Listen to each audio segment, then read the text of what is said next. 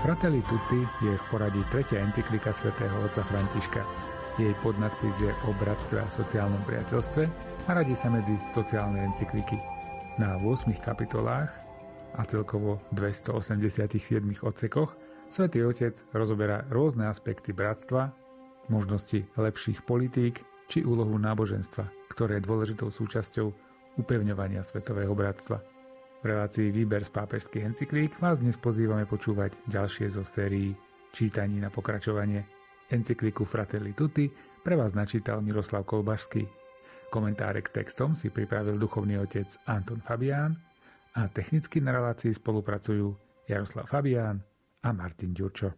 Všetko, čo som spomenul v predchádzajúcej kapitole, je viac než len asketický opis reality, pretože radosti a nádeje, žalosti a úzkosti ľudí dnešných čias, najmä chudobných a všetkých, ktorých trpia. Sú zároveň radosťami a nádejami, žalosťami a úzkosťami Kristových učeníkov a nie je nič naozaj ľudské, čo by nenašlo ozvenu v ich srdciach. S úmyslom hľadať svetlo uprostred toho, čo prežívame, a skôr, než by som načrtol niektoré línie konania, chcem venovať jednu kapitolu podobenstvu, ktoré Ježiš vyrozprával pred 2000 rokmi. V skutku, aj keď sa tento list obracia na všetkých ľudí dobrej vôle, bez ohľadu na ich náboženské presvedčenia, podobenstvo je vyjadrené takým spôsobom, že hoci kto z nás sa ním môže nechať osloviť. Vystúpil ktorý si znalec zákona a povedal, aby pokúšal Ježiša. Učiteľ, čo mám robiť, aby som bol dedičom väčšného života? Ježiš mu vravel, čo je napísané v zákone? Ako tam čítaš? On odpovedal, milovať budeš pána svojho Boha z celého svojho srdca, z celej svojej duše, zo všetkých svojich síl a z celej svojej mysle a svojho blížneho ako seba samého. Povedal mu, správne si odpovedal. Toto rob a budeš žiť. Ale on sa chcel ospravedlniť. Preto sa opýtal Ježiša. A kto je môj blížny? Ježiš povedal, Istý človek zostupoval z Jeruzalema do Jericha a padol do rúk zbojníkov. Tí ho ozbíjali, doráňali, nechali ho polomrtvého a odišli. Náhodou šiel tou cestou istý kňaz a keď ho uvidel, obišiel ho. Takisto aj Levita, keď prišiel na to miesto a uvidel ho, išiel ďalej. No prišiel k nemu istý cestujúci Samaritán a keď ho uvidel, bolo mu ho ľúto. Pristúpil k nemu, nalial mu na rany oleja a vína a obviazal mu ich. Vyložil ho na svoje dobyča, zaviezol ho do hostinca a staral sa oň. Na druhý deň vyňal dva denáre, dal ich hostinskému a povedal, staraj sa oň. A ak vynaložíš viac, ja ti to zaplatím, keď sa budem vracať. Čo myslíš, ktorý z tých troch bol blížnym tomu, čo padol do rúk zbojníkov? On odpovedal, ten, čo mu preukázal milosrdenstvo. A Ježiš mu povedal, choď a rob aj ty podobne.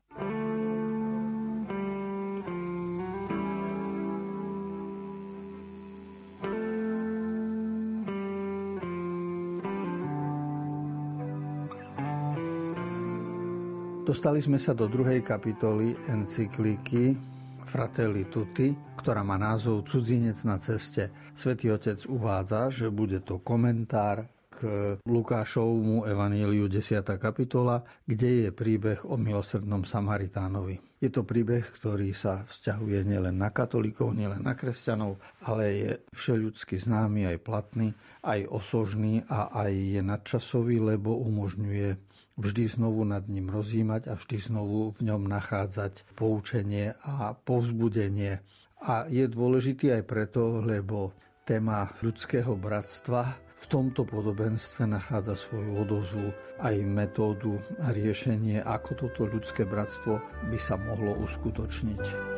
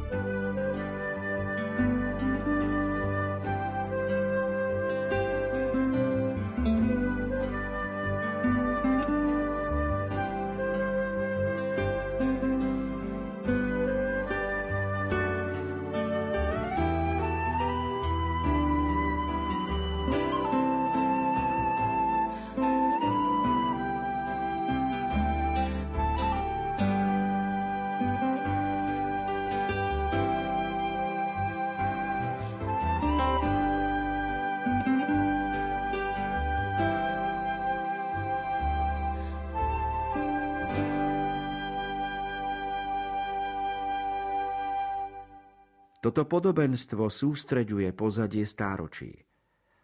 Onedlho po rozprávaní o stvorení sveta a človeka Biblia predstavuje výzvu vzťahov medzi nami. Kain zabije svojho brata Ábela a zaznieva otázka Boha. Kde je tvoj brat Ábel? Odpoveď je taká istá, akú často dávame aj my. Či som ja strážcom svojho brata? Svojou otázkou Boh spochybňuje každý druh determinizmu alebo fatalizmu, ktorý by chcel ospravedlniť nezáujem ako jedinú možnú odpoveď. Uschopňuje nás naopak vytvárať rozdielnú kultúru, ktorá nás orientuje k prekonávaniu nepriateľstiev a k tomu, aby sme sa starali jedni o druhých.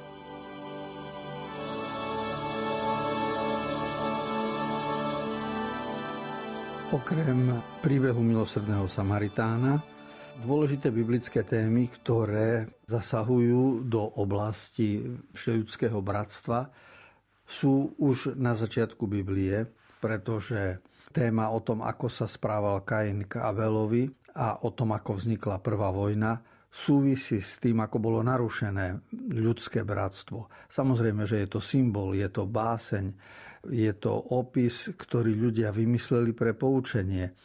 Nie je to historicky presne zaznamenaná udalosť. Nikto tam nemal kameru, nikto vtedy nestal so zápisníkom, aby to zaznamenalo, že sa to vtedy a vtedy o takej a takej hodine stalo. Teda nebavíme sa o dejepise, bavíme sa o básni, ktorá je veľmi múdra, dôležitá a jej pravdivosť je práve v tom, že toto sa v ľudstve opakuje, tzv. tá vojnovosť, a ten nezáujem o druhého človeka, ktorý narúša ľudské bratstvo.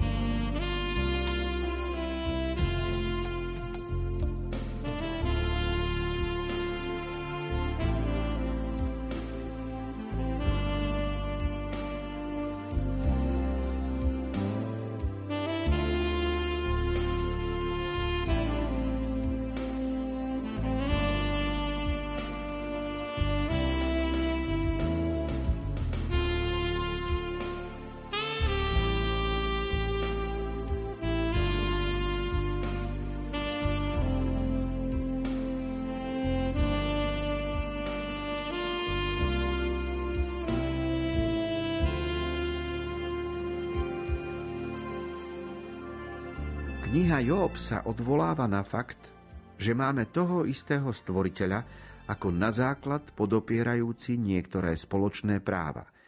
Či môj tvorca ho v útrobách tiež nestvoril a nestvárnil nás a zda v lone sám? O mnoho storočí neskôr sa svätý Irenej vyjadrí odlišným spôsobom s ilustráciou melódie. Kto teda miluje pravdu, Nesmie sa nechať uniesť rozdielom každého zvuku, ani si predstavovať, že jeden je pôvodcom a tvorcom tohto zvuku a druhý pôvodcom a tvorcom iného.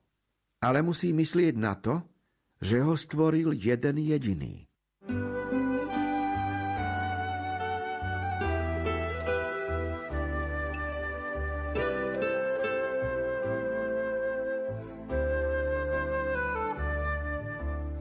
Príbeh o Kainovi a Abelovi bol známy aj tisíc rokov pred Kristom, ešte aj pred Mojžišom a pred kráľom Dávidom, tak potom máme iný príbeh, ktorý je o Jobovi a ten je už z mladšej doby, z judaizmu. Bavíme sa tu už o posledných storočiach pred Kristom, ale téma je rovnako filozofická, čiže v Jobovej knihe to, že je mladšia, to nevadí, ale otázky sú rovnako nadčasové. Aj tam si kladie človek o otázky o zmysle utrpenia a či je možné vôbec poznať, prečo musím trpieť a prečo ja, prečo teraz a tak ďalej. kde je Boh, či to všetko vidí a nevidí.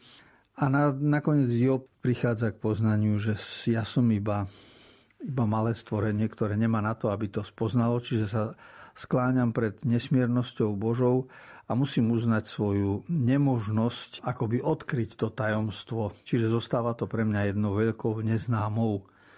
No a aj v ďalších storočiach, keď pápež spomína Ireneja, a to už máme po Kristovi, druhé storočie, tak aj Irenej hľadal pravdu a hľadal odpoveď na tie isté otázky, ktoré boli i v Biblii, i v knihe Job, i v časoch Kristových kladené a snaží sa za tým vidieť prítomnosť Božiu a Boha ako najvyššiu pravdu.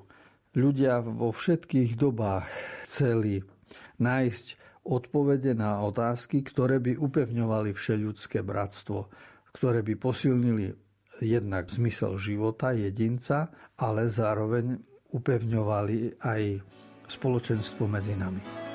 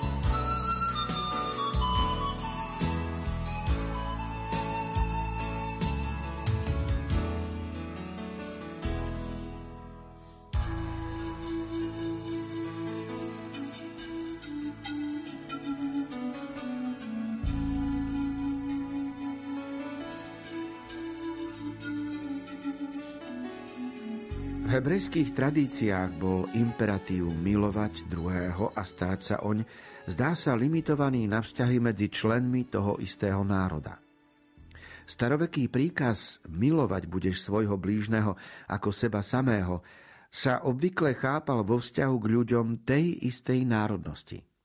Avšak predovšetkým v judaizme, rozvinutom mimo izraelskej zeme, sa hranice rozširovali objavilo sa pozvanie nerobiť druhým to, čo nechceš, aby sa robilo tebe. Mudrc Hillel k tomu hovoril.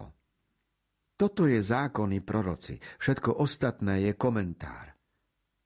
Túžba napodobňovať Božie postoje viedla k prekonaniu onej tendencie obmedziť sa len na najbližších. Človek sa vie zľutovať nad svojim blížnym, no Božie milosrdenstvo je pre všetkých ľudí.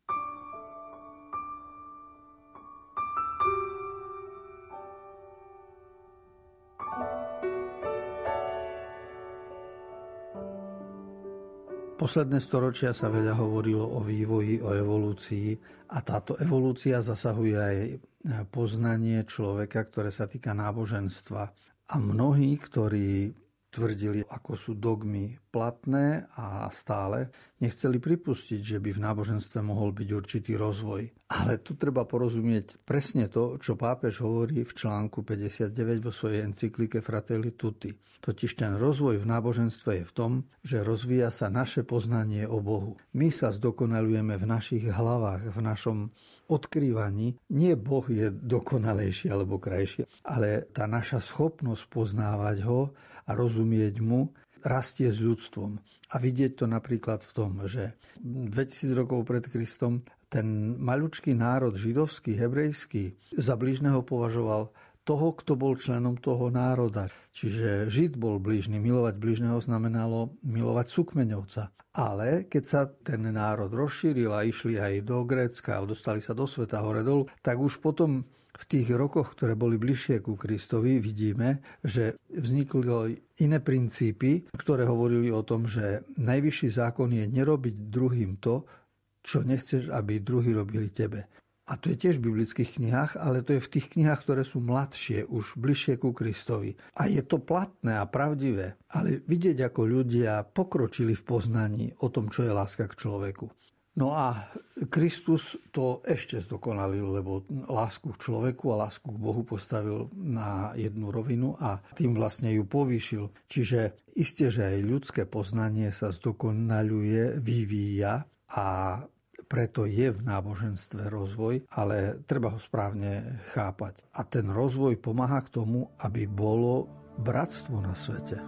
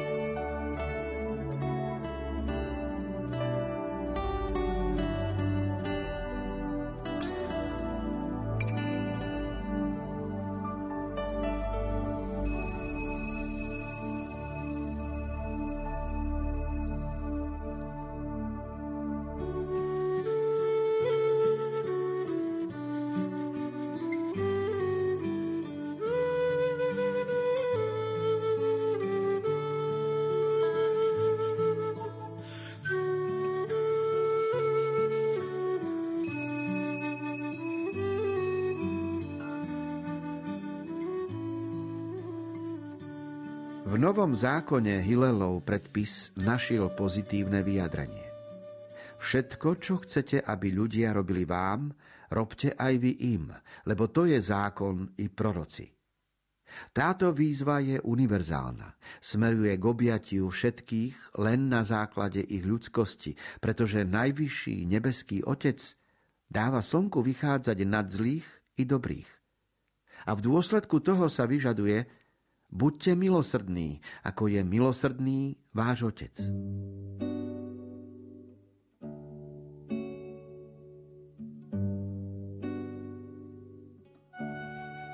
Keď rozmýšľame o ľudskom bratstve, o ľudskej spoločnosti, tak v súvislosti s Ježišom vidíme, že postavil ideály, ktoré by posilnili všeľudské bratstvo a tie ideály sú, tak povediať, veľmi vysoko. Nachádzame ich v Matúšovom evaníliu, kde počiarkuje to, čo bolo všeobecne známe, čo chcete, aby ľudia robili, vám robte aj vy im, alebo nachádzame to v 5. kapitole v Horskej reči Matúšovho Evanília, kde sa hovorí o tom, ako Boh dáva vychádzať slnku na dobrých i na zlých, alebo v Lukášovom Evaníliu, tiež v horskej reči, kde sa hovorí výzva, aby sme boli milosrdní, ako je milosrdný náš nebeský Otec. A je mnoho ďalších miest a podobenstiev, ktorými by sme vedeli podoprieť túto skutočnosť, že máme napodobňovať Boha a my sme vyzvaní k tomu, aby sme e, v láske napodobňovali Otca, ktorý nás má rád, pretože toto je skutočné kresťanské povolanie a skutočný kresťanský štýl života. Aj keď je ťažký, náročný, aj keď je veľmi ideálny, ale nesmieme ho strácať spred oču.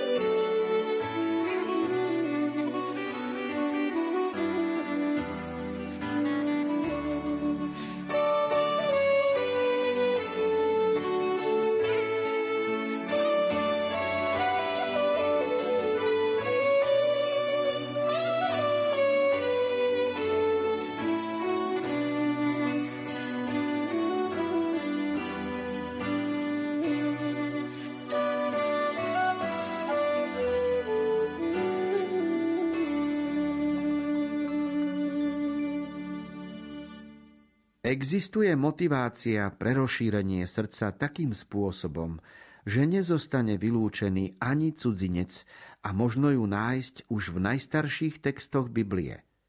Je založená na trvalej spomienke hebrejského ľudu na to, že žil ako cudzinec v Egypte.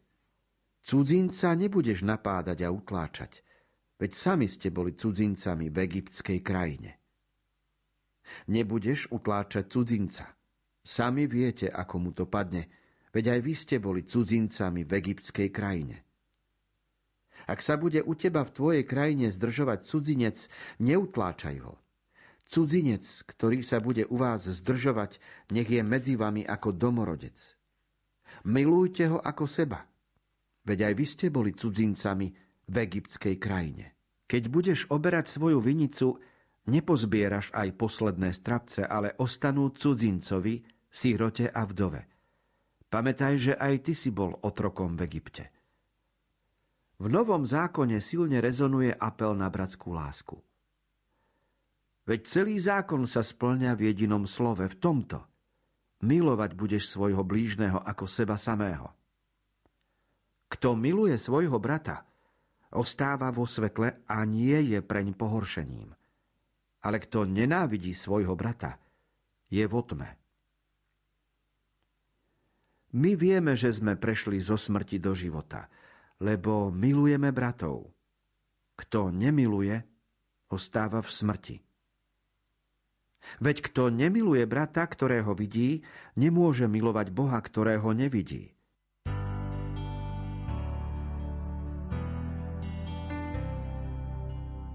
Asi 100 rokov sa na školách, aj vysokých školách, vyučuje študijný program, ktorý sa volá Sociálna práca a toto štúdium obsahuje aj kapitoly o tom, ako už v Biblii existujú sociálne zákony. Čiže nielen charita v predchádzajúcich storočiach, diakonia v kresťanstve, ale aj v časoch e, biblických, židovských, ešte pred Ježišom Kristom, existovali sociálne ustanovizne, ktoré vzťahy medzi ľuďmi usporiadovali tak, aby ľudia, ktorí boli v určitej výhode, boli majetnejší, pomáhali núdznym. Napríklad v Mojžišovej knihe 5. Deuteronómiu sa hovorí, keď budeš oberať vinicu, nepozbieraš posledné strapce, ale necháš cudzincovi, sirote a vdove. A ako refren, ako responsorium stále tam znieje, pamätaj, že aj ty si bol cudzinec v egyptskej krajine.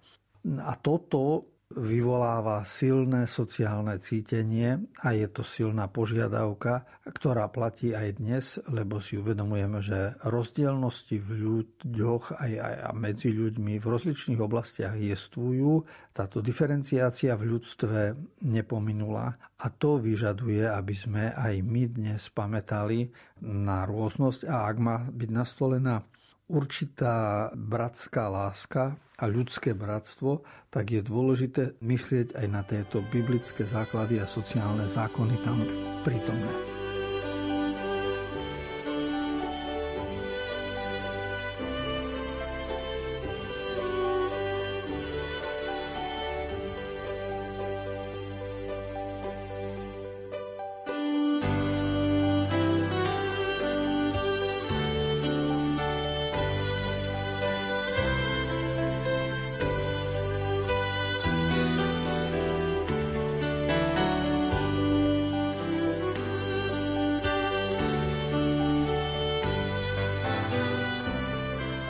Čas určený relácií Výber z pápežských encyklík sme pre dnešok naplnili. Na pokračovanie si čítame a komentujeme encykliku svätého otca Františka Fratelli Tutti o bratstve a sociálnom priateľstve. Aktuálnu časť, ako aj všetky staršie vydania relácie Výber z pápežských encyklík, nájdete, milí priatelia, aj v internetovom archíve Rádia Lumen. Pre dnešok sa s vami lúčia a pohodový deň na vlnách Rádia Lumen prajú tvorcovia relácie Miroslav Kolbašský, Anton Fabián, Jaroslav Fabián a Martin Ďurčo.